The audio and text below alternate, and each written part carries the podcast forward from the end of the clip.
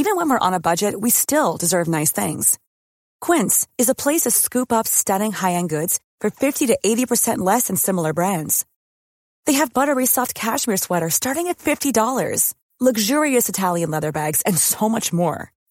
Plus, Quince only works with factories that use safe, ethical, and responsible manufacturing.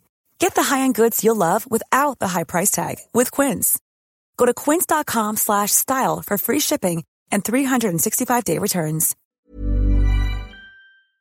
Tout est matière, en fait. Tout est matière à transformation. euh, Et moi, j'ai travaillé, ouais, c'est vrai, dans le film, sur le transgénérationnel, pour le, voilà, pour en faire quelque chose dont aujourd'hui, euh, je peux le regarder en face, mais ne plus le porter.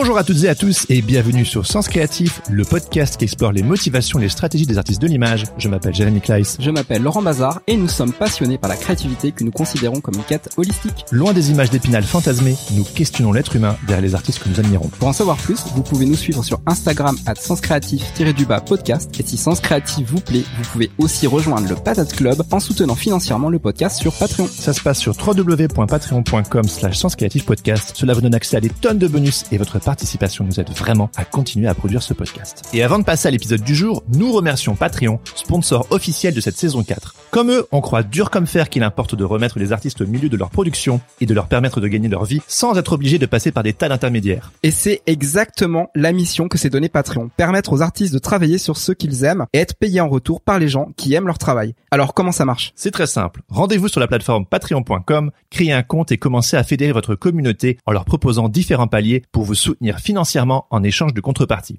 Vous pouvez par exemple leur proposer des tutos exclusifs, des épisodes bonus de votre podcast, un accès à des rencontres ou un Discord privé. À vous d'être créatif. Donc si vous êtes artiste et que vous savez pertinemment que votre travail touche une certaine audience, mais que vous vous demandez comment monétiser votre contenu, peut-être que Patreon est la solution pour vous. Pour en savoir plus, rendez-vous sur patreon.com ou cliquez sur le lien dans les notes de cet épisode. Et sans plus attendre, voici l'épisode du jour. Bonjour Romy. Bienvenue sur Sens Créatif. On est euh, très très content de te recevoir aujourd'hui. C'est pas souvent qu'on reçoit une réalisatrice de film sur le podcast, mais dès que tu m'as écrit pour me parler de ton film, sans même avoir vu le film, je te le disais en off, bah, je savais que je voulais t'inviter ici parce que les thématiques que tu abordes dans ce projet, à savoir le transgénérationnel, l'histoire du divorce de tes parents, la quête initiatique sous forme de film documentaire, le côté totalement do it yourself et puis sans oublier le fait que tu es belge, ça, c'en était trop. Et il fallait que tu passes sur Sens Créatif. Ah, tu coches beaucoup tu de cases pour raconter Jérémy. tout ça. Ah oui, totalement. Donc, bienvenue, Romy. Comment vas-tu? Merci, merci Jérémy pour ton introduction. Eh bien, écoute, ça va. Et puis, euh, euh, bah, je te remercie. C'est vrai que tu, je savais même pas que t'étais belge en fait. Donc du coup, j'étais. Eh oui, les Belges, on se sait. Voilà. Euh, j'ai un fixe depuis peu. Il ne sonne jamais. Et bah voilà, on a Ah ouais, un fixe, genre euh, comme dans les années 2000, quoi. Alors, euh, Romy, pour commencer, pour ceux qui ne te connaissent pas encore, est-ce que tu peux brièvement te présenter et puis nous dire ce qui te motive à sortir du lit le matin? Donc, euh, je suis Romy Trajman. Je suis née à Bruxelles. J'ai 27 ans et en fait, j'ai commencé par euh, par la chanson. Quand j'avais 14 ans, j'ai chanté dans une chanson qui s'appelait Moi je te dis lol, qui était un petit clip en fait assez adolescent, euh, une chanson assez pop euh, sur le mot lol. Et en fait, à partir de ce moment-là, j'ai vraiment plongé dans l'artistique, c'est-à-dire que j'ai étudié par correspondance pour faire des cours euh, de théâtre, euh, de musique, et donc j'ai étudié par euh, ouais par correspondance euh, jusqu'à mon bac. Après mon bac, donc j'ai grandi en France, malgré que je sois née en, en Belgique, à Bruxelles. J'ai vraiment grandi en France. C'est dû au divorce de mes parents. On en parlera sûrement après. Et ensuite, euh, j'ai euh, intégré une année de comédie musicale en fait à partir de mes 19 ans. Et puis j'ai, il y a quelque chose qui me manquait vraiment dans le fait juste de chanter ou d'interpréter des personnages. Moi, mon premier amour, ce sont les mots. C'est, c'est les mots qui m'ont guidée vers, enfin, la musique et puis le cinéma.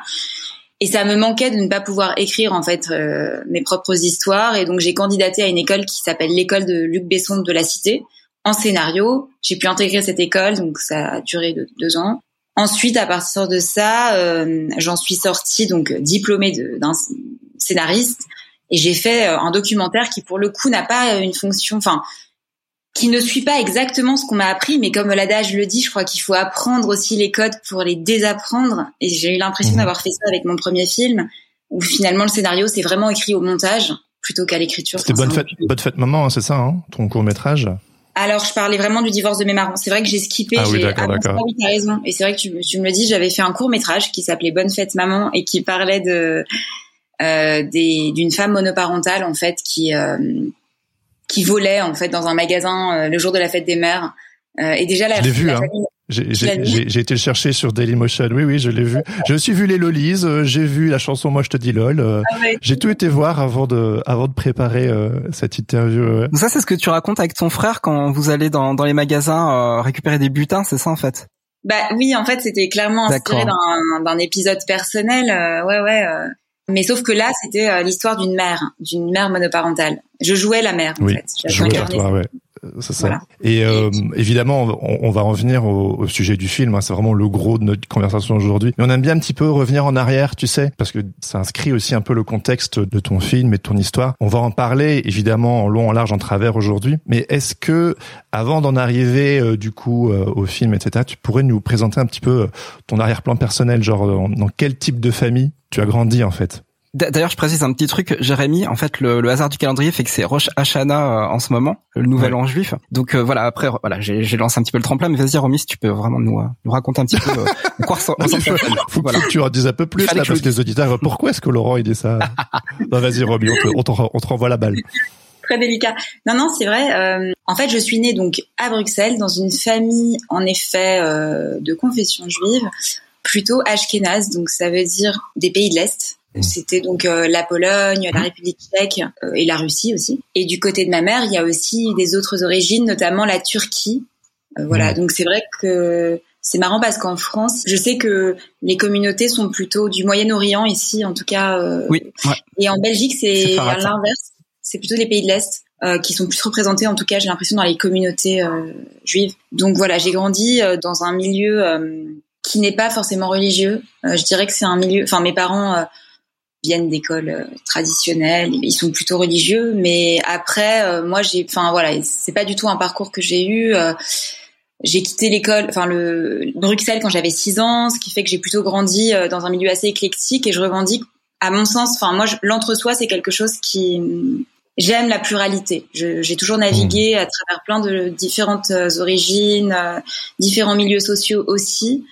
Et c'est ce qui me, c'est ce qui me plaît d'ailleurs dans le cinéma, c'est de, c'est ce côté-là, c'est ce côté euh, très coloré en fait et libre. Donc je dirais que oui, euh, je viens d'une confession, mais que comme nous tous, en tout cas, je ne m'arrête pas à ça euh, et j'aime, j'aime le voyage et j'aime la, la découverte en fait de plein de choses.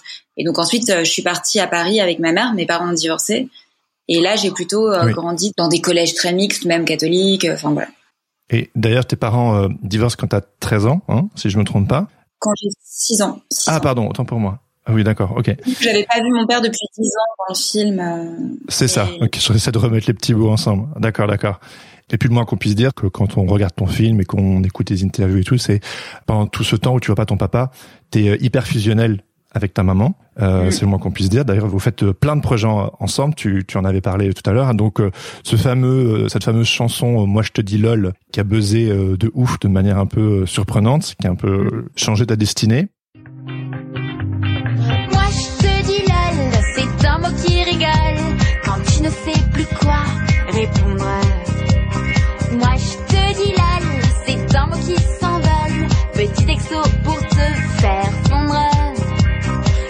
L'elfe des poèmes, vole tous les thèmes, la vite les je t'aime.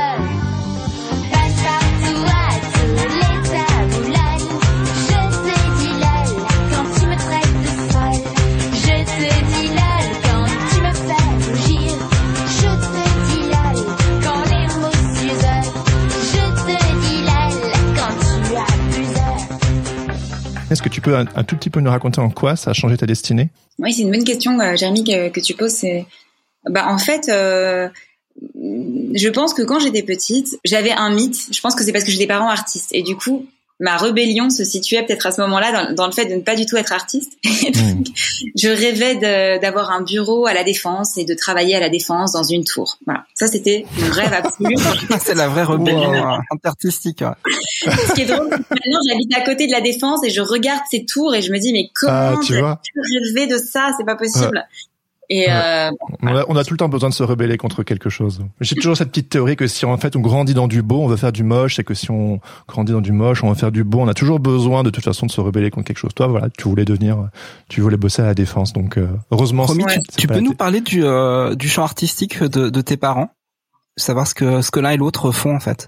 alors mon père est artiste, euh, donc peintre abstrait, donc il euh, il peint euh, à l'encre de Chine en fait. Euh, c'est des œuvres très abstraites, assez, euh, je dirais, euh, qui viennent de son ventre quoi. C'est quelqu'un qui va se mettre quasiment en transe face à la toile et qui va faire jaillir en fait un peu toutes ses émotions et son, son chaos intérieur. Parce que lui, en fait, est issu aussi d'une branche où son père est un rescapé des camps de concentration. Et il, y a- il, a, il porte aussi tout ça en lui et il le fait jaillir à travers la toile. Donc, il- tout son travail, en fait, euh, j'ai l'impression, est très cathartique aussi. Il a vraiment cette dimension-là. Et ma mère euh, est une musicienne, en fait. Donc, elle a, elle a eu plusieurs carrières. Ma mère a commencé par le journalisme. Elle était journaliste pour le L, pour le Paris Match. Elle a travaillé en Belgique, en France. Et puis ensuite, au moment du divorce, euh, elle a vraiment décidé de se retrouver en tant que de se reconnecter en fait à ce qu'il avait toujours, euh, ce qui lui avait manqué. Elle avait fait des études de piano au conservatoire et et le divorce en fait a sonné comme un kick. Et elle s'est complètement euh, réengagée dans dans son art musical. Elle a sorti un premier album et ensuite, il s'avère que on, on a formé un binôme créatif. Euh, J'étais très jeune, j'avais 14 ans, et à partir de ce moment-là, on est on est parti sur beaucoup Ça- de projets en- avec ma mère. Ça fait. débute avec euh, avec la chanson, c'est ça? Ça débute avec moi je te dis lol. Tout à fait. C'est vraiment une chanson que ma mère a écrite qu'au départ elle devait interpréter en fait elle-même. Mais bon, c'était une chanson tellement, je dirais, plutôt adolescente qu'elle se sentait pas de l'interpréter forcément. Quoi, elle avait quand même la, la trentaine, je crois, à ce moment-là. Et puis euh, elle s'est dit qu'il fallait que ce soit une jeune fille qui la chante. Moi, j'étais pas du tout dans ce. oui, je tu voulais, pas euh. C'était tu plutôt. voulais euh, bosser à la défense. voilà, je voulais bosser à la défense, exactement. et, euh, et puis elle m'a proposé ça et bon bah comme une gamine quoi qui euh, qui, en- qui aime bien quand même un peu le- les jeux ou quoi, j'ai dit pourquoi pas, clac. J'ai chanté cette chanson et ça a marqué euh, comme un changement un, peu de tout parce que euh, je me suis prise au jeu aussi. Ce clip, comme tu le dis, a buzzé. C'était particulier parce que c'était en 2009. C'était une époque euh, où euh, Internet commençait à émerger et ça a buzzé si tu veux, mais mais moi je l'ai mal vécu à ce moment-là. En fait, j'ai très mal vécu parce que euh, il y avait des commentaires sous la vidéo qui étaient certaines personnes, tu sais, anonymes. Forcément, hein, c'est Internet aujourd'hui, ça Mhm. m'étonnerait plus, mais à l'époque, euh, t'es jeune, euh, tu vois pas le truc arriver, machin. Et c'était quand même euh, assez agressif, assez violent. Ouais, c'était un petit peu le syndrome euh, Lolita, quoi. Oui, exactement. ouais. Le syndrome de Lisa, ouais. Je recevais même des courriers chez moi, enfin des des des, des- non, mais c'est chaud ça. Ouais, bah forcément, ça entraîne une violence derrière euh, que que- laquelle tu t'attends absolument pas quand quand t'es adolescente et qui fait vraiment très mal, quoi, c'est sûr. ouais. Oh, mais comment ils ont trouvé ton ta boîte Mais postale je quoi, sais pas, c'était délirant cette histoire. Enfin, ils écrivaient des trucs, mais tu sais, c'était les geeks, les pré-geeks en fait. Ouais, ok. Donc ouais, ça ça a été marquant en effet. Et ça a été marquant. euh, Bon, ensuite, euh, je m'en suis bien remise et ma mère, si tu... enfin, on a décidé de supprimer ce clip. Euh, puis, euh, je pense qu'il y a quelques personnes qui l'ont laissé en ligne. La preuve en est, Jérémy, t'as pu le voir, mais en fait, normalement, Oui, mais une ils n'ont pas le droit de le mettre en version ligne. pixelisée, hein. Grosse grosse vois, version ouais, voilà. pixelisée. Ah bah là, voilà, Ouais. ça explique. Ouais, parce que le clip en fait avait cumulé euh, le million de vues en deux jours. C'était sur Dailymotion et ça avait fait, tu sais, c'était Morandini qui le passait. T'avais plein de chaînes qui le passaient, machin. Mais euh, comme le buzz un peu de la semaine. Et à ce moment-là, euh, ouais, ma mère a eu un peu peur. Elle s'est dit bon, je vois que ça va pas, ça plaît pas trop à ma fille. On, va peut-être un peu arrêter le truc. Et bon, il y en a d'autres qui l'ont qui l'ont laissé et euh, bon, maintenant je m'en fiche un peu parce que j'ai passé le cap. Et honnêtement, je le trouve. Franchement, je le re-regarde ce clip et je me dis bon bah il est punchy, il est sympa et c'est un voilà c'est un truc euh, d'ado quoi, mais il y a rien Ouais. de spécial. Mais voilà. Donc ça a été un petit peu un élément déclencheur où quelque part tu passais de cette petite fille un peu timide au fond de la classe à euh, la fille qui quelque part est un petit peu exubérante, qui s'habille colorée, euh, qui rentre dans un délire un peu avec sa maman, qui chante, etc. Et puis pouf, c'était parti. La la fusion avec maman, les projets musicaux euh, ou plutôt euh, parce que comme tu l'as dit tout à l'heure, t'as donc t'as suivi des études de cinéma à l'école de la Cité de Luc Besson. Et là la la, la collaboration avec ta maman continue, c'est-à-dire que vous vous lancez une web série euh, Les Lolies, hein, donc on continue de rester dans le thème. Euh, tu en as parlé tout à l'heure aussi, donc euh, bonne fête maman, le, le court métrage. Donc euh, il y a cette grosse fusion euh, avec ta maman. Si je me trompe pas aussi, un projet de comédie musicale que vous avez Ouais, dans les cartons depuis longtemps. Ouais, Ouais. ouais, ouais. qui est décliné est où, de ça Moi je te dis lol. Euh. C'était à l'époque la déclinaison de Moi je te dis lol. On voulait vraiment créer tout un univers en fait autour de ce mot, comme une forme de genèse de comment ce mot a émergé, qu'est-ce que ça signifie, euh, cette espèce d'ironie permanente en fait dans le langage SMS. Enfin tu vois parce que lol c'est un peu le premier mot qui a émergé, euh, enfin le plus symbolique et, et international, mais en même temps personne ne sait vraiment d'où il sort parce qu'il a jailli comme ça dans un forum. Euh, apparemment, ce serait d'ailleurs un flamand qui l'aurait, euh, qui l'aurait. euh, Aïe, ah, et euh, ok. C'est belge. Sa- Sacré flamand. je suis, je suis quarts flamand, donc euh, ça me va. mais il y a un vrai mystère autour de ce mot et puis ça intéressait, je pense, euh, ma mère euh, de trouver les clés de, de ce mystère et, peut-être aussi d'une forme de fracture, d'une fracture parce que qu'est-ce que quand on dit lol, c'est oui je t'aime. Lol, donc c'est je t'aime, moi non plus. Un peu, c'est aussi ce côté très générationnel de l'ironie permanente. Et donc c'était de Hmm. comprendre aussi comment on en est venu à avoir des rapports aussi toujours un peu teintés de d'une ironie ou d'un cynisme. Ouais. euh, voilà. Ouais, ouais, ouais. Bon, en tout cas, c'est pas euh, l'ironie qui teinte euh, ton film. Ton film il est d'une sincérité euh, absolue. Euh, preuve en est, tu me parles de, de, de rupture juste avant. Il y a, il y a cette fameuse phrase quand on commence ton le film où tu dis euh, "Je ne suis pas une femme, je ne sais pas ce qu'est être une femme. Je suis juste la fille de ma mère." Et euh, voilà, on parlait de fusion avec ta maman, de complicité, de tous ces projets que vous avez menés ensemble. Et puis cette phrase, elle sonne comme une rupture. Donc euh, j'ai l'impression que c'est un peu une remise en question de votre, de dynamique mère-fille. Est-ce que euh, qu'est-ce qui s'est passé? Est-ce que tu peux un peu nous raconter? Euh, alors, j'ai vraiment eu l'impression de vivre ce divorce, donc le divorce de mes parents, comme comme une forme de guerre intérieure. Et aussi, j'ai toujours eu l'impression d'être née de ce divorce. C'est-à-dire que je, je n'ai pas l'impression d'être née d'autre part que d'une fracture. C'est pour ça que ce film était tellement vital. C'est que je devais aussi réparer. Enfin, j'ai tenté de réparer. Je, je- enfin, je devais aller au fond des choses et comprendre comment on fait pour avancer quand on a toujours l'impression qu'on est né d'une fracture et aussi euh, qu'on souhaite sans cesse réparer. Enfin, je me sentais vraiment euh, fracturée à l'intérieur. Et ce film part de là. En fait, c'est pour ça qu'il y a une telle euh, énergie de, une telle nécessité. Il est vrai qu'à l'époque, c'est très délicat. J'ai grandi donc dans cette relation très très forte avec ma mère et ça a été un moteur magnifique parce que c'est aussi ce qui nous a permis de pas sombrer parce que je, enfin, à l'époque, euh, quand ma mère a divorcé, elle s'est retrouvée toute seule. Elle n'était pas du tout soutenue par ses parents. Euh, euh, mon père à l'époque était euh, pas soigné parce qu'il est bipolaire, donc il avait des phases maniaques très intenses qui étaient notamment soutenues par des membres de sa famille qui ne voulaient pas voir, si tu veux, qui devaient être soignés. Donc ma mère avait été très seule en fait à ce moment-là et assez courageuse, assez assez exemplaire. Mais moi, en tant que fille, en tant qu'aînée, j'ai tout de suite euh, compris que voilà, euh, il fallait que je sois aux côtés de ma mère et c'était vital pour elle et vital aussi pour la cellule familiale qu'on essayait de qui était y, donc a- il y ma a- mère. il y a aussi ton très- petit frère, hein, c'est ça? Exactement, avec mon petit frère. Et euh, il y a un moment où je me suis complètement oubliée. Et je pense que c'est aussi, je me suis oubliée parce que forcément, j'ai quitté les cours à 14 ans. Euh, J'étais dans un projet professionnel avec ma mère et l'objectif était de s'en sortir. En fait, ce projet a été, il y avait, il y avait dans cette, dans ce projet-là de moi je te dis lol qui peut paraître complètement euh, léger, etc. Mais il y avait une dimension de pulsion de vie très forte euh, qui était de, de voir la vie d'un côté tout à fait euh, joyeux pour Hmm. oublier en fait le drame quoi qu'on vivait à côté Comme pour Et- nier la réalité. oublier la réalité et, euh, et donc je me suis complètement moi-même j'ai fondu en fait je me suis fusionnée à ce projet donc fusionnée aussi à l'élan de ma mère pour donner vie en fait à tout donc cette chanson cette comédie musicale et tout ce qui, qui se déclinait que je me suis ouais oubliée donc en fait ma naissance en tant que femme Mhm. a été plus tardive parce que mon désir féminin et mon désir tout court n'était pas né quand j'avais enfin c'était pas du tout euh, moi mon objectif c'était que ma mère puisse payer le loyer tous les mois euh, tu vois que on puisse euh, que les problèmes de justice avec mes parents ça ça, ça s'arrête euh, que euh, euh, mon frère faisait des crises euh, euh, en rafale euh.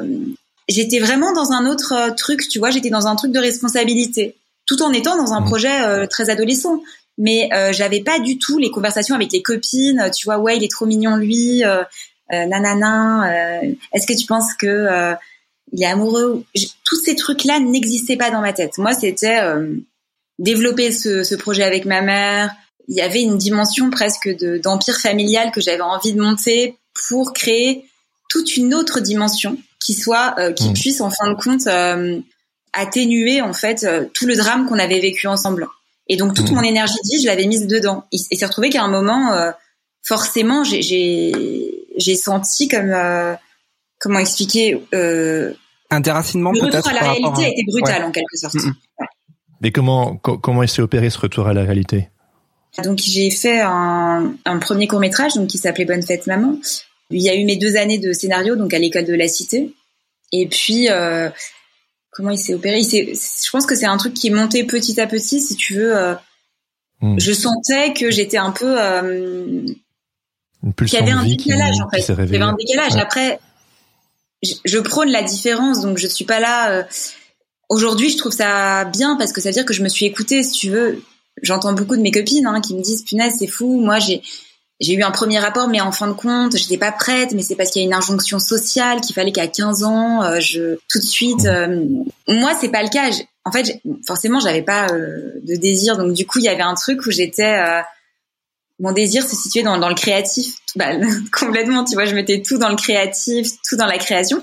Mais donc, petit à petit, en fait, en faisant mes cours de, de scénario à l'école de la cité, je- évidemment, tu vois, mes priorités à moi n'étaient pas les mêmes que celles autour de moi. Et puis, petit à petit, euh, vivre avec ma mère m'était devenu à ce moment-là très difficile. J'avais j'avais l'impression d'étouffer.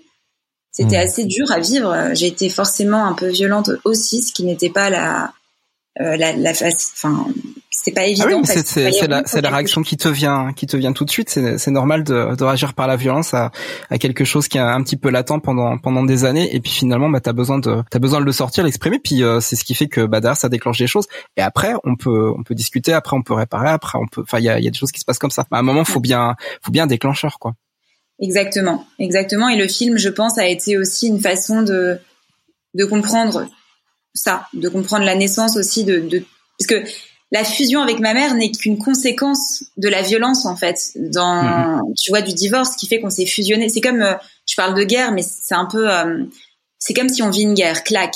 Toi, tu te soudes avec euh, avec ton, ton voisin qui est ton allié, tu vois. Tu vas créer une dimension hyper forte avec lui pendant trois, quatre ans parce que vous avez un objectif commun, parce que et soudainement la guerre s'arrête.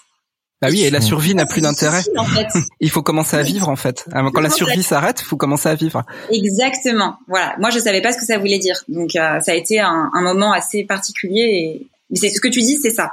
Il faut arrêter de survivre, Donc, il faut vivre. Donc, tu as pu commencer à vivre et c'est ce dont tu parles dans ton film au, au tout début. Il y a euh, la relation avec ce garçon où soudainement tu tu, tu, tu, tu prends conscience euh, qu'il y a peut-être quelque chose qui, gros guillemets, hein, qui, qui cloche, euh, des choses que tu comprends pas, peut-être des choses qui sont euh, euh, plus grands que toi, qui te dépassent et tu te dis, allez vas-y, on va aller explorer tout ça, caméra, au- caméra au point, ça se trouve c'est dans ma famille, on va en faire un film. Enfin je veux dire, euh, c'est quand même hyper fort, euh, mais t'as été à l'écoute de toi, de, de ton corps, t'as as commencé à vivre et puis, euh, donc je veux dire, c'est quand même... euh, c'est Et puis là, t'as un process, dit, T'as un process créatif qui vient vraiment, enfin, du fond de tes tripes, quoi. Là, c'est, euh, Ah ouais. bah, je veux dire, c'est le Tu plus, fais le lien, euh, en fait. le plus primitif qu'on peut imaginer, quoi. C'est fort parce Oui. que tu disais juste avant qu'en fait tu te lançais, tu t'étais lancé à corps perdu dans le créatif en t'oubliant, on peut dire, allez, je sais pas, euh, corporellement peut-être, euh, ou dans ton désir de femme et ton désir tout court. Et puis après tu te dis, ok, je vais me reconnecter à mon désir et je vais utiliser la créativité pour ça. C'est trop fort, c'est trop bien. Oui, oui.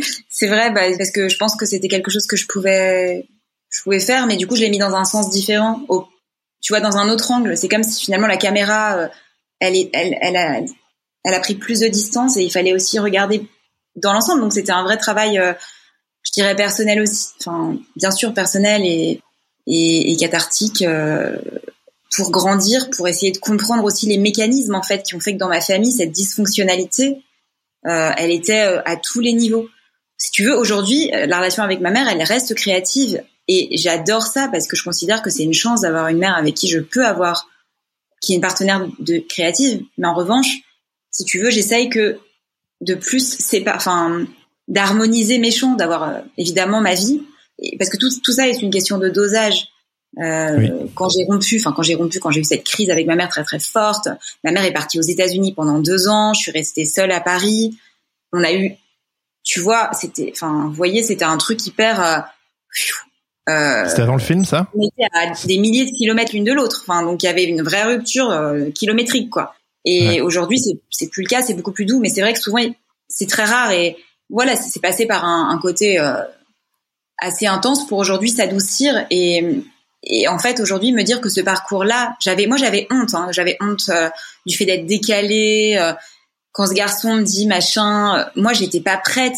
Garçon qui euh, me sort cette phrase en me disant ton père doit être fier de toi. Bon, petite phrase un peu euh, euh, gentille hein, euh, et de séduction, mais moi, je le prends très mal parce que je me dis, mais déjà, euh, il ne connaît pas mon père. euh, c'est ça. de mon père. euh, De quoi je me mêle Il avait, euh, il avait tapé dans le mille là. Ah ouais, c'est clair, c'est clair. Il pensait balancer une petite phrase bateau, il aurait pas cru que ça allait lancer un film documentaire qui allait sortir au cinéma. Non. Et d'ailleurs, comment est née l'idée de ce film? Donc, euh, tu as envie de te réapproprier un peu ta vie.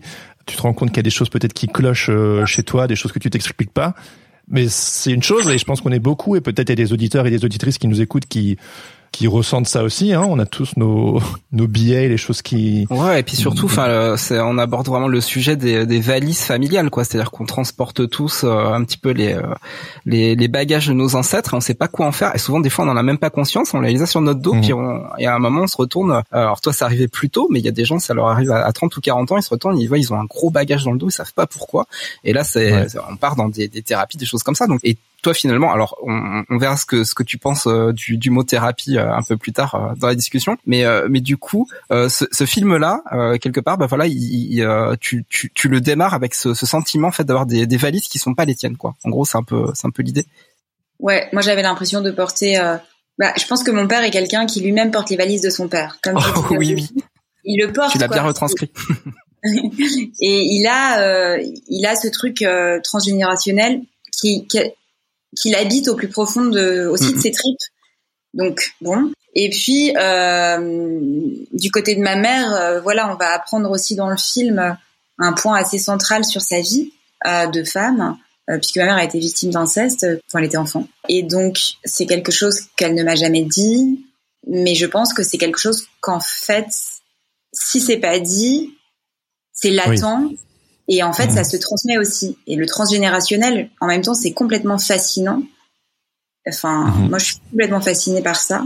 Et de l'autre côté, je crois que c'est un vrai biais pour travailler sur soi euh, de façon profonde. Et, et, et après, quand plus on le travaille, et plus c'est beau, parce qu'en fait, on peut vraiment aussi en, en faire. euh, tout est matière, en fait. Tout est matière à transformation. euh. et moi, j'ai travaillé, ouais, c'est vrai, dans le film sur le transgénérationnel pour le voilà pour en faire quelque chose dont aujourd'hui euh, je peux le regarder en face mais ne plus le porter en fait c'était vraiment ça j'avais vraiment Ouais. Tu l'impression l'as tu l'as déposé. Tu l'as déposé. je l'ai déposé exactement Mais c'est une chose euh, de se rendre compte de tout ça.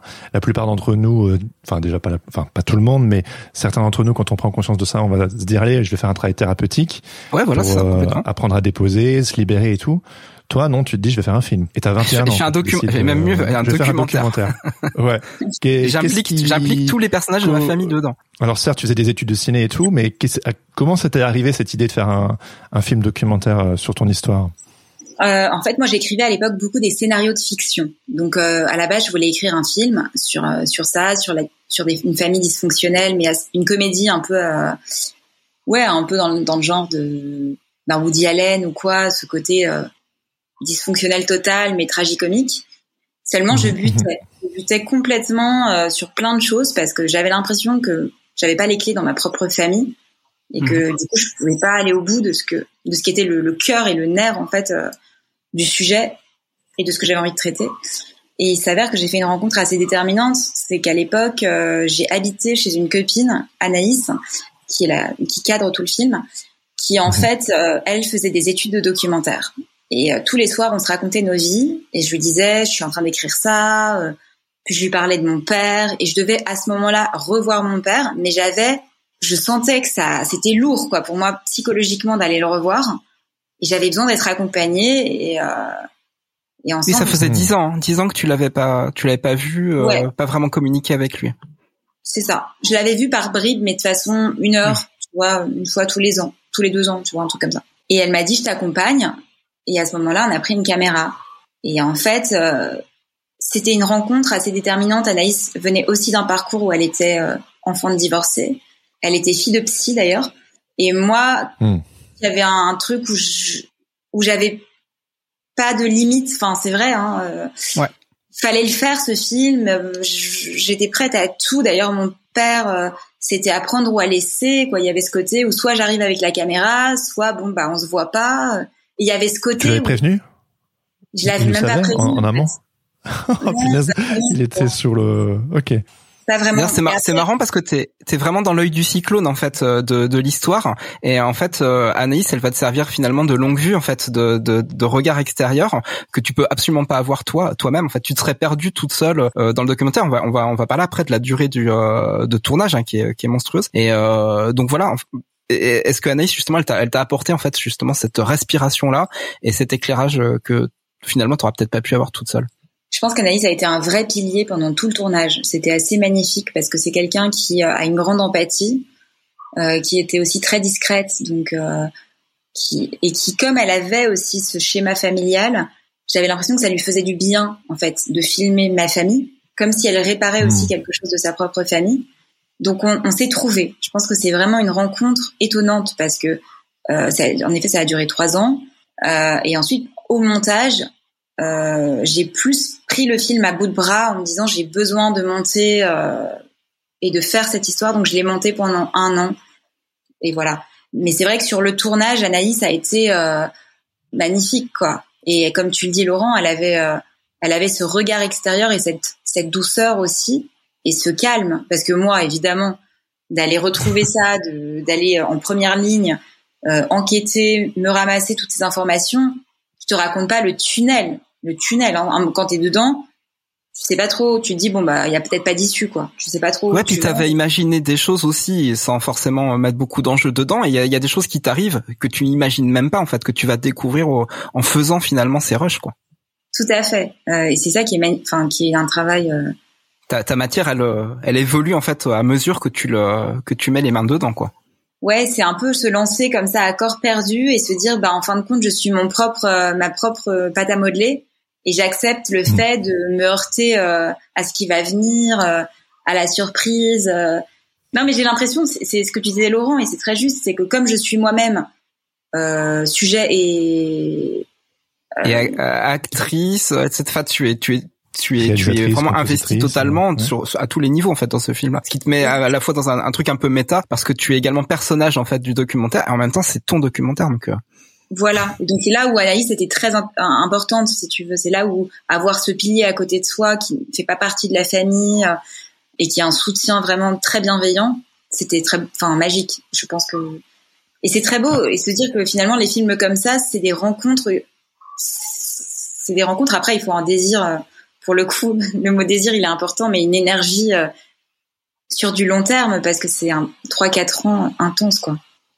C'est clair, c'est clair. Alors tu disais que t'étais ta propre pâte à modeler, mais ta famille aussi, ton papa, ta maman et ton grand-père, euh, ton oncle, enfin euh, ta grand-mère, ton frère, tout le monde y passe.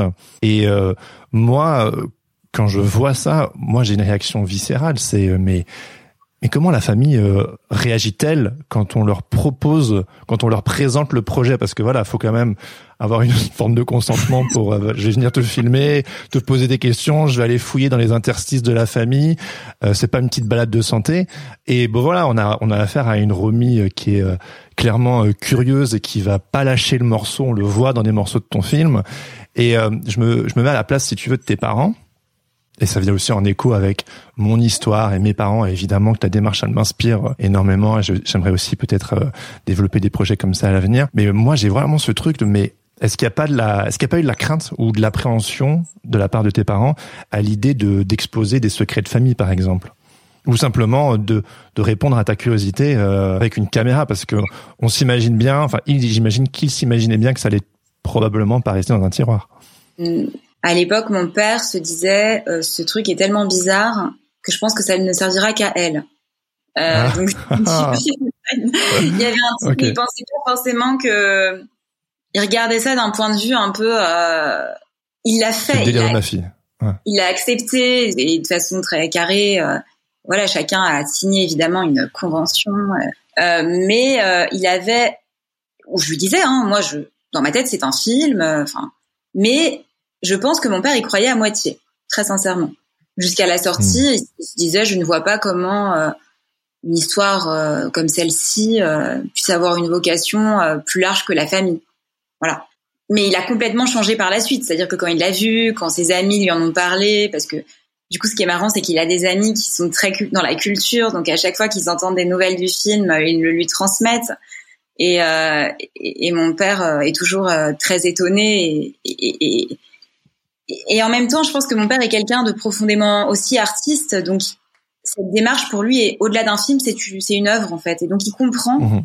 il comprend qu'en fait euh, on puisse se servir aussi de de sa famille comme une œuvre, et c'est ça qui est magnifique euh, chez lui. Je pense que sa dimension artistique est sensible au-delà d'être mon père, c'est son côté artistique qui prend le dessus et qui qui voit ça comme une il se détache de lui en fait voilà il y y a un détachement qui fait qu'il arrive à le voir aussi comme euh, comme une œuvre. Et du côté de ma mère c'était au départ un peu plus compliqué parce que forcément euh, elle voulait pas se retrouver euh, bah, déjà euh, cette histoire donc qui arrive dans le film donc on parle d'inceste euh, ça n'a pas surgi de la bouche de ma mère hein, ça a surgi de la bouche de ma grand-mère. Ma mère ne m'en avait pas parlé. C'est ma grand-mère qui va m'en parler.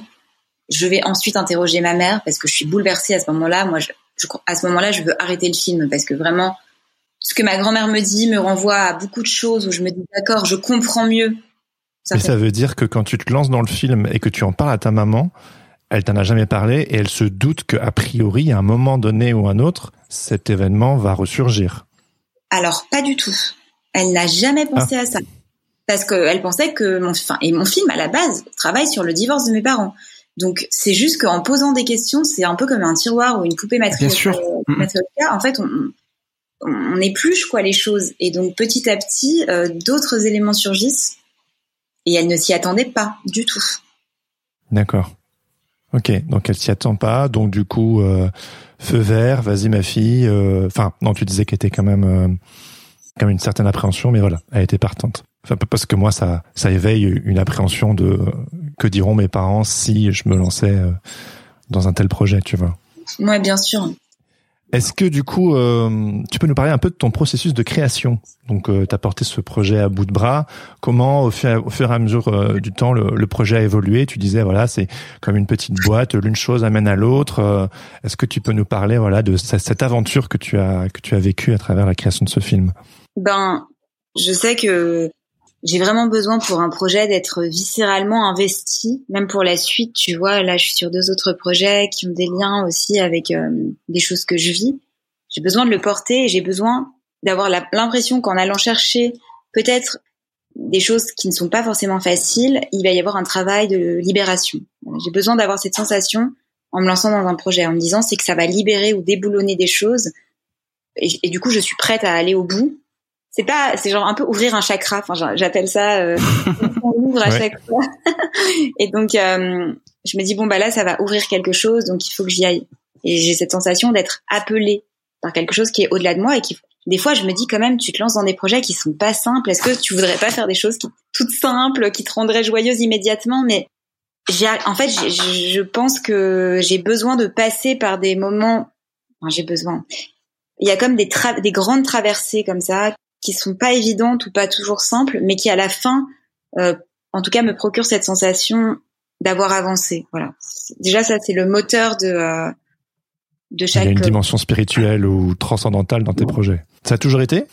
Bah, je pense que je l'ai plus en tout cas conscientisé à partir de ce film. Euh, mais avec les Lolis, il y avait quand même, enfin, le travail avec ma mère, il y avait quand même cette dimension aussi parce qu'il y avait euh, le fait de changer un peu le, le karma familial, quoi. Il y avait un, il y avait cette dimension d'ouvrir sur un autre champ euh, d'énergie familiale. Et puis au-delà de ça, euh, ce que je trouve assez fascinant, c'est que euh, enfin mon travail au départ je jette un peu tout sur la table et puis ensuite je structure tu- enfin voilà c'est comme ça que je travaille c'est un travail assez impulsif à la base euh, où j'ai un besoin où je lance plein d'idées euh, je me censure pas tout est complètement euh, tu vois libre et, et lâché et puis ensuite je structure et maintenant de plus en plus parce que comme avec ce projet j'ai pu créer ma ma propre boîte de production et que je Génial. si tu veux, comme il n'y avait pas du tout de, de financement pour la, pro- la post-prod, je me suis mise toute seule à monter ce film pendant un an sur mon ordi portable en me disant, euh, ben il n'y a pas vraiment le choix quoi. Il va falloir que je trie une matière. Il y a une centaine, 200 heures de rush et c'était, tu sais, c'était voilà, c'était quand même un moment. euh, Mais du coup, ça m'a poussé à être plus organisée et à me dire bon bah au fond, s'il faut faire des choses un peu plus, euh, ça m'a poussé à me structurer beaucoup. Et à une histoire de, pas- de patience aussi. Exactement. Et avoir de la patience. Ça, c'était. Bah, je pense que c'est Parce le que là, tu dis 200, 200 heures de rush. Je vois, euh, je vois Jérémy sur les, les montages. c'est déjà pas mal. Et Ouais. des fois, c'est des, c'est des rushs d'une heure et demie pour en, pour en faire une heure. Là, t'en as, t'en as 200 pour faire un documentaire. Finalement, cet, apprentissage de, de la patience et puis aussi bah, d'être aussi dans l'accueil. En fait, il faut recevoir les, euh, les choses que tu n'imaginais pas qui, euh, qui allaient arriver et qui vont bouleverser ton, ton montage et finalement l'histoire que tu vas que tu vas donner au public tout ce processus euh, sur le long terme en fait qu'est-ce que qu'est-ce que ça t'a apporté et qu'est-ce que ça qu'est-ce que ça a changé euh, euh, dans ton approche finalement de, de, de créatrice?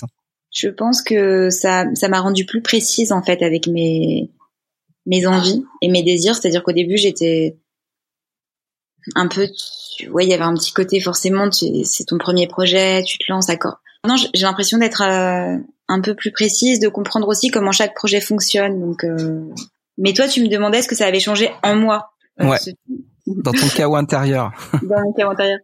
Ça m'a apaisé en fait. Euh, j'avais l'impression d'être quelqu'un euh, en feu. Enfin voilà, j'avais l'impression d'être en feu à l'intérieur, d'avoir beaucoup d'énergie, mais dans peut-être aussi une certaine colère. Vraiment, je pense que j'avais une colère très au fond de moi. Oui, j'en avais une. Et aujourd'hui, euh, je me sens plus apaisée. C'est comme si j'avais été, euh, euh, j'avais pointé en fait, clac, pile sur la colère. Je l'avais fait exploser dans le film et que du coup maintenant je comme un ballon tu vois qui a dégonflé euh, il est euh, la chose est apaisée et et tout ça je l'ai vu je l'ai vécu euh, ça a été un film de combat j'ai l'impression un, un film de combat et de paix en fait. J'aime dire que c'est un film comme ça parce qu'il est euh, à la fin il apporte aussi de l'amour. Moi c'est ça que je, je Tu peux nous parler de quelques moments de combat et de paix pendant euh, ton tournage?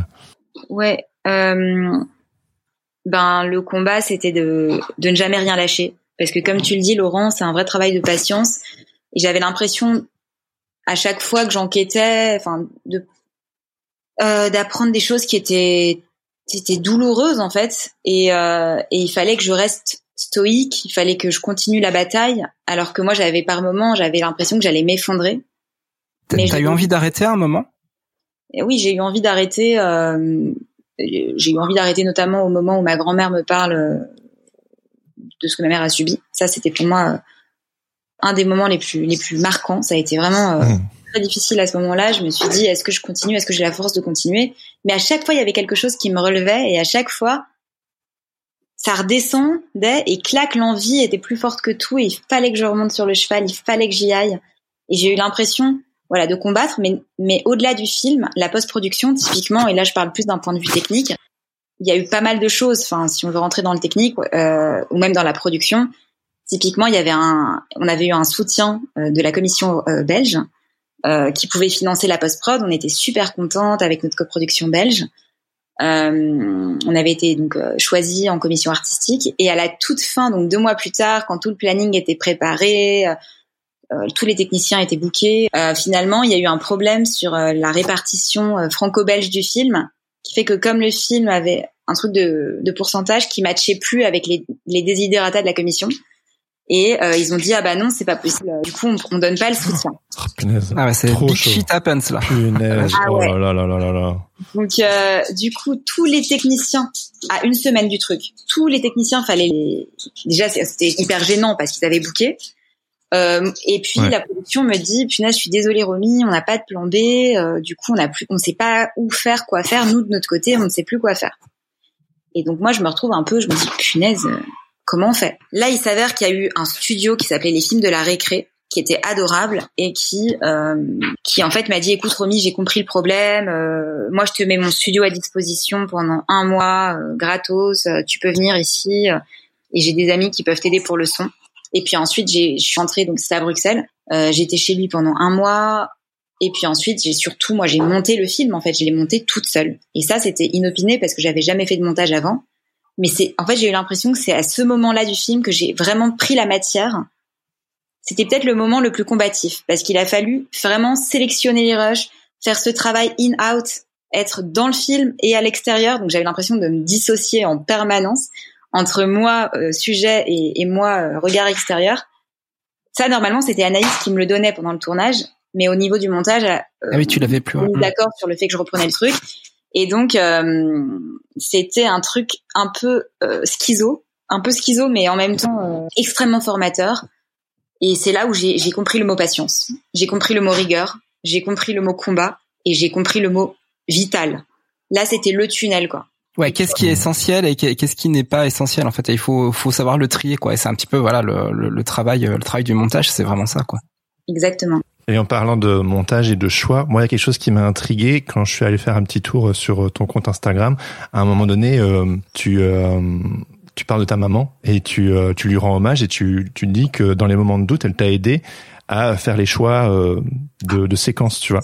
Du coup, moi, ça, me questionne parce que vu que c'est un film sur le divorce de tes parents, est-ce qu'il n'y a pas euh, un, un risque de réécrire l'histoire familiale à son avantage euh, si elle a la main mise sur euh, sur certaines séquences. Enfin, j'imagine bien qu'elle n'avait pas la main mise, c'était toi qui décidais, mais voilà, on, on entend bien que, que quelque part elle. euh, Ah oui, c'est quoi c'est quoi tes c'est quoi tes limites, c'est quoi tes règles par rapport à ça ouais. Exactement? Déjà, euh, je trouve, enfin moi, ce que j'aimais bien me dire dans ce film, c'est que c'est aussi un travail collaboratif familial. J'avais envie que cette, ce divorce du divorce soit fait ensemble. Et hmm. C'était pas juste moi toute seule. Bien sûr qu'il y avait ce premier truc, j'enquête, je vais trouver, je vais regarder ça d'un point de vue extérieur. Mais euh, s'agissant aussi de la confiance totale que m'avaient fait mes parents, mon père, ma mère, et notamment du regard artistique de ma mère que je pouvais aussi regarder d'un d'un point de vue professionnel et pas que maternel. Euh, il s'avère que ma mère aussi est capable d'avoir des choix comme mon père en fait, de se dissocier. Je pense que c'est leur fonction artistique qui leur permet ça. Ils sont Mhm. mes parents, mais ils ont aussi un regard artistique qui est unique et qui est, je trouve, très bon dans chacun de leurs domaines. Et je lui fais confiance aussi à ça. C'est-à-dire qu'il y avait des moments où moi j'avais des gros doutes, euh, notamment euh, euh, de séquences, je savais plus comment les placer. Et, et souvent, je disais tu préfères A ou B, A ou B, et ma mère m'aidait et elle avait et ça m'a fait plaisir en fait qu'elle le fasse parce que j'avais aussi l'impression de lui rendre la confiance qu'elle m'avait donnée aussi. C'était dans ce sens-là. Et je trouve Ouais. qu'elle a été très digne parce que elle ne s'est pas du tout euh, mise forcément en valeur. euh, elle, s'est mise au- dans ses choix au profit du film, quoi.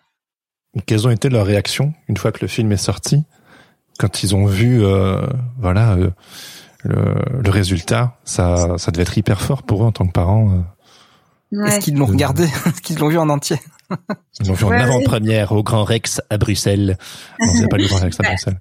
Ils l'ont vu à Bruxelles et c'était au cinéma Galerie, qui est un super jo- joli cinéma dans les galeries. Et euh, c'était euh, l'année dernière, en juin dernier. Et euh, ils étaient super bouleversés. C'était très beau parce que mon père le voyait pour la toute première fois.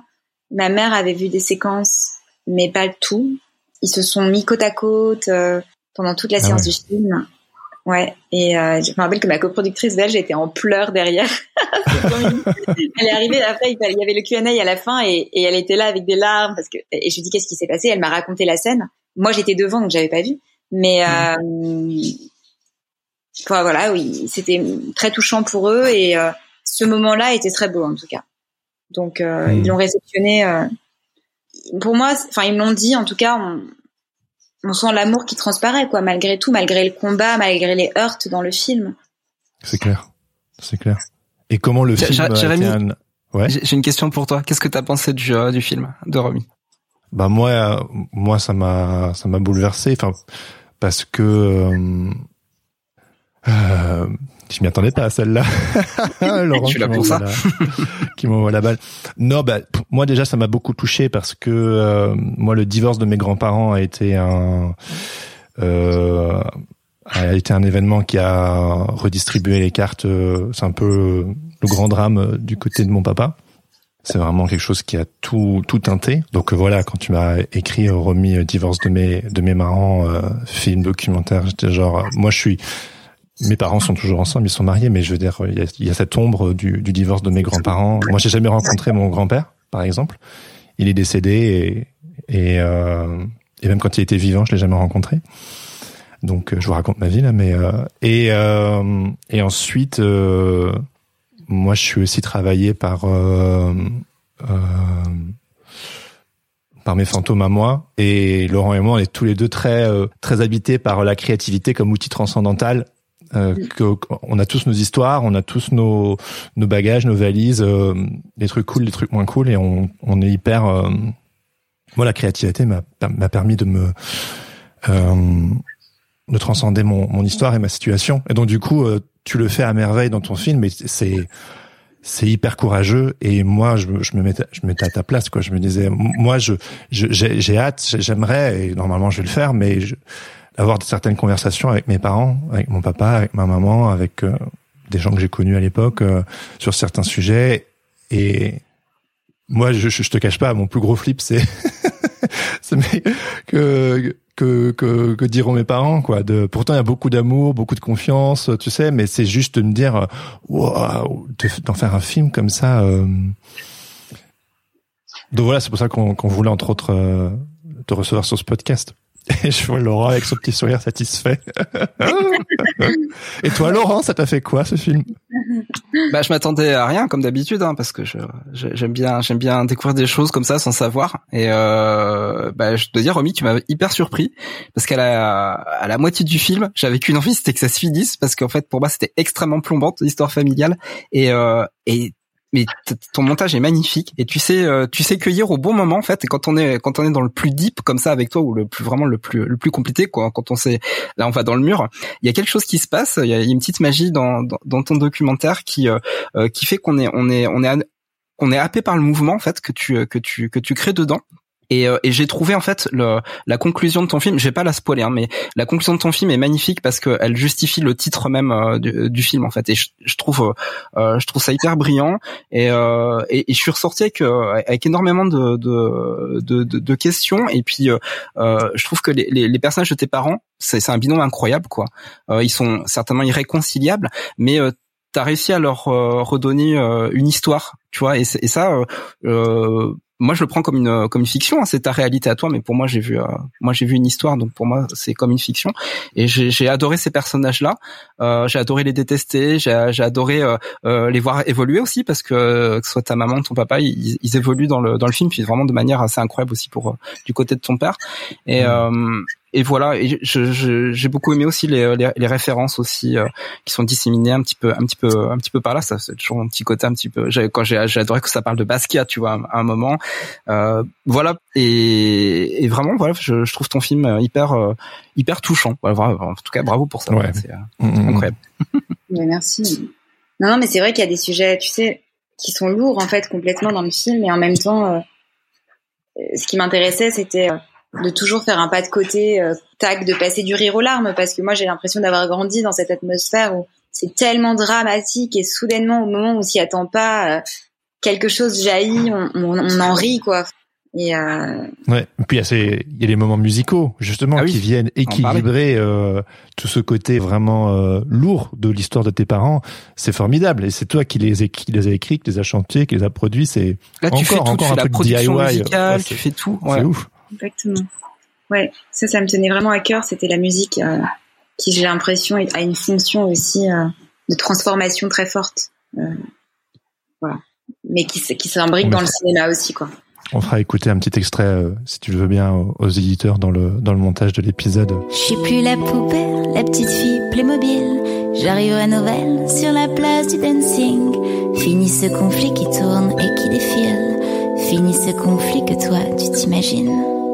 Tout sera plus beau, plus facile. Parfois je me demande si c'était pas une histoire un peu perchée de faire un film sur ses parents séparés.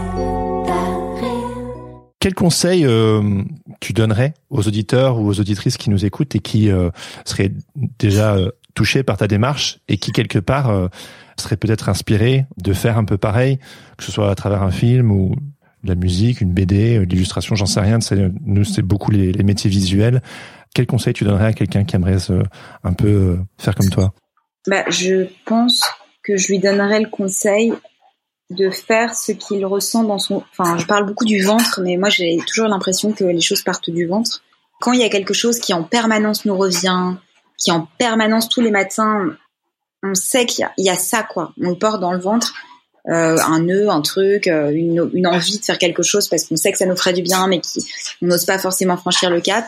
Je dirais qu'il faut il faut y aller. Et, et moi j'avais cette, euh, enfin je sais que j'avais cette comparaison un peu étrange, mais je me suis je me suis dit si je le fais pas pour moi, je le fais pour mes enfants. Alors je suis pas sûre que j'aurai des enfants un jour, Hmm. mais je me dis je ne pourrai jamais transmettre des choses belles à mes enfants si moi-même je n'ai pas osé aller au bout de ce qui me meut en quelque sorte. Et, Mm. et, je- et voilà. Et donc en, en faisant ça, je, en, en me disant que je le fais non pas pour moi, mais aussi pour une descendance potentielle, pour essayer de leur, de leur offrir en tout cas des valeurs qui sont. Moi, je sais que euh, le courage, par exemple, c'est une valeur que j'aime et que j'affectionne. Les gens courageux, parce que c'est pas facile. Mm. Enfin, à tous les niveaux, euh, aller. Le courage, on peut avoir peur, mais le courage, c'est avoir peur et y aller quand même, en fait. C'est ça. Ouais. C'est juste Ouais, ne c'est pas rester planté dans le. C'est l'action, quoi. Voilà. Et du coup, je je me force moi-même en fait en permanence à me dire bah voilà si ça te traverse il faut y aller et le, le conseil que je donnerais c'est voilà si ça nous traverse quand ça nous traverse c'est que c'est qu'il y a quelque chose qu'il faut qu'il faut actionner et la suite est très belle et en tout cas euh, c'est de suivre son ventre voilà c'est de suivre ce que son ventre nous dit ouais au-delà en fait au-delà de l'intellect. Parce que après on va intellectualiser le truc et on va essayer de le rationaliser à tous les niveaux mais mais moi je dirais écoutons dans notre trip écoutons notre ventre ouais voilà Ouais, bah, je dis souvent, c'est le l'intestin, c'est le second cerveau, quoi. Il nous dit des choses et, euh, et forcément, bah, on le- on l'écoute pas parce qu'en général, quand il réagit, c'est qu'il y a un flip derrière, quoi. Et le flip, par contre, appelle euh, appelle une aventure, appelle euh, quelque chose qui va euh, nous transcender, nous faire grandir. C'est c'est une exploration intérieure, quoi, qui euh, en créativité, qui est qui est qui est hyper importante. C'est pas évident, c'est pas évident. Mais ceux qui font ceux qui font le chemin en général, euh, ils vont tomber sur des choses inattendues et euh, et quand on sait quand on sait accueillir ces choses inattendues, voilà, il y a peut-être la, la, magie, elle vient elle vient souvent de elle vient souvent de ça quoi, c'est sûr. exactement J'ai envie de te poser une question très concrète aussi. Euh, comment donc tu, tu as mené ce projet pendant trois, quatre ans quand on compte euh, la post-prod et compagnie. Euh, comment tu organisais ton temps? Euh, Parce que j'imagine que tu faisais pas que ça pendant. Parce que si tu veux, déjà je pense à moi et je pense aussi aux auditeurs. C'est genre ok donc euh, on va ça me botte et tout, on va faire un truc comme ça, mais à côté de ça, il y en a euh, qui ont peut-être euh, des vies de famille, qui ont une vie Ouais, professionnelle, qui ont des aussi, co- ouais, qui c'est ont ça. des commandes, qui comment faire pour gagner euh, euh, ma, ma vie? Ouais à la base euh, enfin le le slogan de ce podcast c'est le, le podcast qui explore les motivations et les stratégies euh, des artistes de l'image donc voilà euh, t'as créé ce film mais comment comment t'as fait euh, parce que voilà t'as pas fait ça euh, H24 euh, pendant quatre ans Ouais, c'est vrai. D'ailleurs, euh, j'ai eu des périodes pendant six mois où je faisais complètement autre chose parce que j'avais travaillé, Ah. je me rappelle, dans une boîte de mode, tu vois, où j'étais dans des choses hyper légères. J'allais chercher des, c'était pour des pour des marques de vêtements. Il fallait organiser des événements avec des modèles, des trucs comme ça. Truc qui est pas du tout de mon domaine. Hein. Ça n'avait aucun sens, mais je crois qu'elle voulait pas d'une fille de, de la com. Et, mais ça me, souvent, je cassais en fait. euh, ces périodes par des périodes où je me concentrais sur des choses un peu futiles ou euh, complètement différentes de moi, à l'opposé de moi, juste aussi parce que ce travail d'introspection, il est très intense. Et il y a des moments où Mmh. évidemment on n'en peut plus aussi. On est là et on parle, on on- comme on malaxe la- notre propre matière, on a envie de de s'en échapper. Donc moi, je trouvais des fois, ben tu vois, j'avais fait à l'époque, je faisais du babysitting. Hein, J'étais jeune, j'avais 21-22 ans. Je faisais, du- j'avais pas d'enfants, mais j'imagine que si t'as des enfants, c'est autre chose. Mais je sais que les- le rapport aux enfants, euh, ça me faisait beaucoup de bien parce que du coup, ça me Mmh. sortait aussi de, de ma de ma propre histoire. hein. Euh, puis j'essayais de trouver, j'avais trouvé un job dans une radio, un job voilà dans une boîte de mode ou quoi, qui faisait que déjà un, ça me permettait de gagner de l'argent, mais de deux, ça me coupait de ma propre histoire et donc ça me faisait de l'oxygène en permanence. Après, il y a eu la, voilà, en termes de finances, de façon pragmatique, bah, quand on est artiste, j'a- j'avoue que il faut gérer soi-même, c'est de la de l'autogestion permanente, donc il faut, bien sûr, il y a ce côté rationnel, qu'est-ce que tu fais rentrer tous les mois, et en même temps, il y a le côté euh, instinctif, c'est qu'est-ce que tu. Et, j'ai pas de recette parce que moi-même, j'aimerais avoir une recette, ce serait merveilleux, mais j'essaye d'équilibrer au maximum les choses euh, en me disant, euh, par exemple, là, il y avait des semaines où je faisais des subventions. Voilà, j'étais en mode subvention pendant plusieurs jours, des dossiers de subvention, tac, tac, tac, et je me mettais en mode que ça, tu vois. Et j'essayais de, de segmenter mon temps. Mais ce film, j'y ai travaillé trois ans, mais il y avait des mois où j'étais pas dessus. C'était pas tous les jours, Mmh. en tout. Mais c'est, par contre, il faut tenir jusqu'au bout. Ouais. Ouais, je Et quel retour professionnel tu as eu, tu as eu sur euh, sur ton film Écoute, c'est vraiment génial parce que là, il y a plein de choses qui se passent. Il est sorti donc en salle dans des cinémas d'arrêt d'essai cet été. Euh, ensuite, euh, il y a eu des beaux retours presse. euh, tu vois, euh, Mmh. euh, voilà, des jolis retours, Le Monde, euh, France Inter, tout ça. Et puis là, il y a la RTBF qui euh, qui vient de l'acquérir, donc il va passer fin octobre. C'est une chaîne belge euh, à Ah la oui. télé. Et puis euh, RTBF bravo. dit. comment? Même moi je connais. La RTBF dit. Ouais, voilà. je connais. Et, euh, et voilà. Et, tu, et ce qui est cool, c'est que la RTBF, euh, ben, enfin, en tout cas, je, je, je pense que j'encourage vraiment. Tu vois, la preuve en est, moi, j'ai fait ce film avec franchement peu de moyens, mais il y a eu vraiment des jolies personnes sur le chemin qui sont arrivées, mais c'est à force de combat, en fait. Et la. RTBF, j'aurais jamais imaginé. Enfin, tu sais, au début du projet, Ah oui. c'était même pas possible, tu vois. Et pourtant, les choses se font parce que petit à petit, tu mets une pierre, une seconde pierre. Et il y Ah a oui, parce que si tu voilà, si tu n'agis pas, si tu passes pas à l'action, euh, bah rien rien peut se passer quoi, forcément quoi. Et la, et la récompense derrière est euh, toujours intéressante. Il y a le Canada Il aussi, faut là, se mettre en cours euh, pour peut-être une sortie au Canada. Donc euh, voilà, les choses se mettent en place petit à petit, mais le sujet, je pense qu'il est, je pense qu'aujourd'hui, on arrive à une certaine maturité pour euh, pour s'intéresser à l'histoire. Enfin, il y a en tout cas une volonté, il y a une décomplexion. Je sais pas comment on peut dire ça, mais les gens, Une parole décomplexée. Ouais. c'est décomplexé de parler de l'intime en quelque sorte. Il y a un- en tout cas, il y a une bienveillance et une attention portée à l'intime euh, qui est jolie en fait en ce moment. Moi, je m'en rends compte maintenant. Yes. Euh, du coup, euh, pour les auditeurs qui, qui nous écoutent, où pourraient-ils voir le film? Parce qu'on entend que c'est racheté par la Belgique, le Canada, la France est sorti au mois de juin, euh, il me semble. Je pense qu'il y a une, re- une nouvelle sortie. Enfin, voilà, les, les auditeurs qui nous écoutent, ils vont être intrigués. Où peut-on voir le film? Parce qu'évidemment, nous on a eu l'occasion de le voir puisque tu nous as gentiment euh, filé un lien. Mais euh, où peut-on voir le film? Alors, le film, il est visible à partir du 22 octobre sur la RTBF et sur Ovio, donc c'est leur plateforme de VOD, VOD. pendant plusieurs mois, euh, donc euh, trois mois. À partir de fin octobre, si vous voulez, on pourra passer. Enfin, On Et mettra les liens. ouais. Et pour l'instant, en France, euh, j'ai pas de date, euh, mais il y a des ciné-débats qui vont se mettre en place, euh, et ça sera aussi en VOD. Euh, Enfin, en fait, je pourrais vous en parler plus euh, dans les semaines à venir. Euh, Je vous tiendrai au courant pour euh, pour ça. Avec grand En tout cas, pour la Belgique, ça c'est net, et pour la France, euh, c'est en cours. D'accord. Trop bien. Bon, je crois que on arrive à la toute fin. Laurent, Ouais. est-ce que tu as la fameuse boîte à boxon avant de laisser Elle- Romy partir. Je te C'est présente une petite Romy. tradition, euh, Romy. Voilà, c'est une tradition. C'est la boîte à boxon. Alors en fait, à l'intérieur, il y a des petites questions. Alors d'habitude, euh, on, les- on propose à notre invité de, de la tirer avec sa main innocente, mais là c'est moi qui vais jouer le rôle de la main innocente puisqu'on est en, en remote. Alors je tire une, euh, je vais tirer une question, tu vas me dire stop. Et il y a des questions qui portent sur la créativité, d'autres qui portent sur la transcendance et d'autres qui portent sur le chaos. On va voir ce qui va sortir. C'est le hasard C'est- total. C'était sujet, hein C'était sujet Ouais. carrément. hein. Ah oui, complètement. Je remue, je remue, je remue. Ma main innocente, euh, tu me dis stop. Je peux faire ça toute la journée, pas de problème. C'est bon? On est bon. Hop. La voici, la voilà.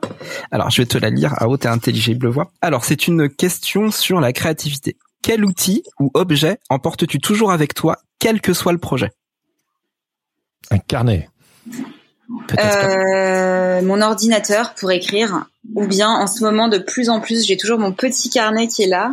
Ah, si, il est là. Tout, euh, voilà, que ce soit les to-do list, euh, les trucs à pas oublier. En fait, j'ai plein de petits carnets comme ça.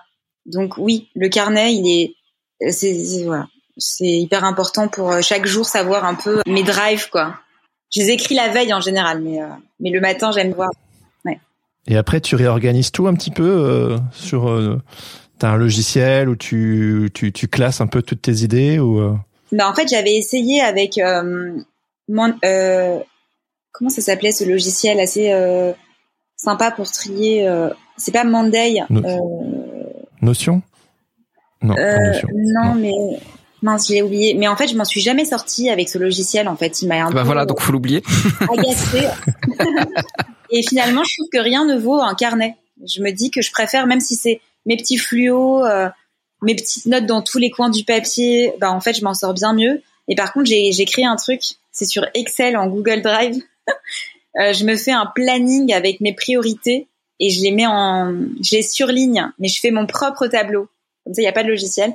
Mais euh, et je le classe, par exemple, blooming, c'est ce que j'ai envie de faire, euh, ce qui me rend heureuse. Après, et puis après, il y a mes tâches un peu plus techniques ou administratives euh, en dessous, mais c'est classé par couleur. C'est un peu comme un logiciel, mais je le fais Mhm. moi-même. Voilà. Euh, mais donc voilà, c'est les deux trucs, c'est le carnet et puis en- et puis par euh, pour avoir une vision d'ensemble, c'est le, le Excel Drive sur Drive. Trop bien. On aura pu aller dans les coulisses de Romy Trajman, dans sa psyché, dans son organisation, dans ses finances, dans ses relations avec ses parents. Merci beaucoup, Romy. C'était très très cool de discuter avec toi et d'en savoir plus sur ton ton histoire et sur ton parcours. Ouais, merci. merci beaucoup pour le partage. Ouais. Merci à vous, euh, c'était très riche. Merci comme échange, euh, super. Ah, you're welcome. Allez tous voir le film dès que vous pourrez. Euh, on vous mettra les liens aussi euh, dans les notes de cet épisode pour euh, aller voir la bande-annonce ou euh, et Romy, tu nous tu nous fileras les informations. Euh, comme ça, on pourra updater les notes de l'épisode. Comme ça, si quelqu'un écoute cet épisode, je sais pas moi, dans cinq ans, il pourra aller voir euh, ton film euh, et aller voir de quoi il en retourne. Un grand merci, Romy, Merci beaucoup à vous. et au plaisir. À très bientôt. On suivra du coup avec, atten- avec attention euh, tes prochains films aussi. Hein, J'imagine qu'il y en a Avec plaisir. qu'il y en aura d'autres. Voilà. Merci beaucoup. Ciao. À très bientôt. Eh, ciao à Merci toutes à vous deux. et à tous. Bisous.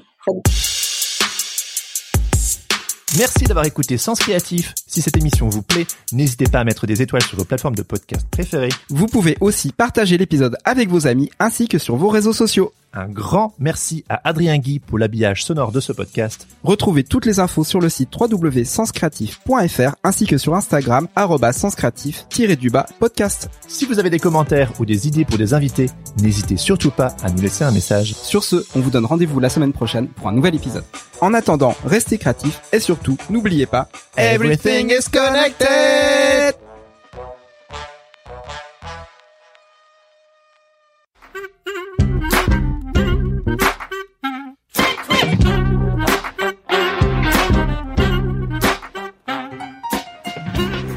Père m'appelle Sarah, ma mère Romy. Il habite Bruxelles et ça fait dix ans que je ne l'ai pas vu. J'en ai parlé hier à une amie, Anaïs. On est voisines et elle est documentariste. Alors je dis à mon père, je viens avec une amie et une caméra. Le divorce, c'est marrant. Ça permet de remonter le temps. Le divorce, c'est marrant. Ça permet de raccrocher les gens. Le divorce, c'est marrant. Ça permet de remonter le temps. Le divorce, c'est marrant.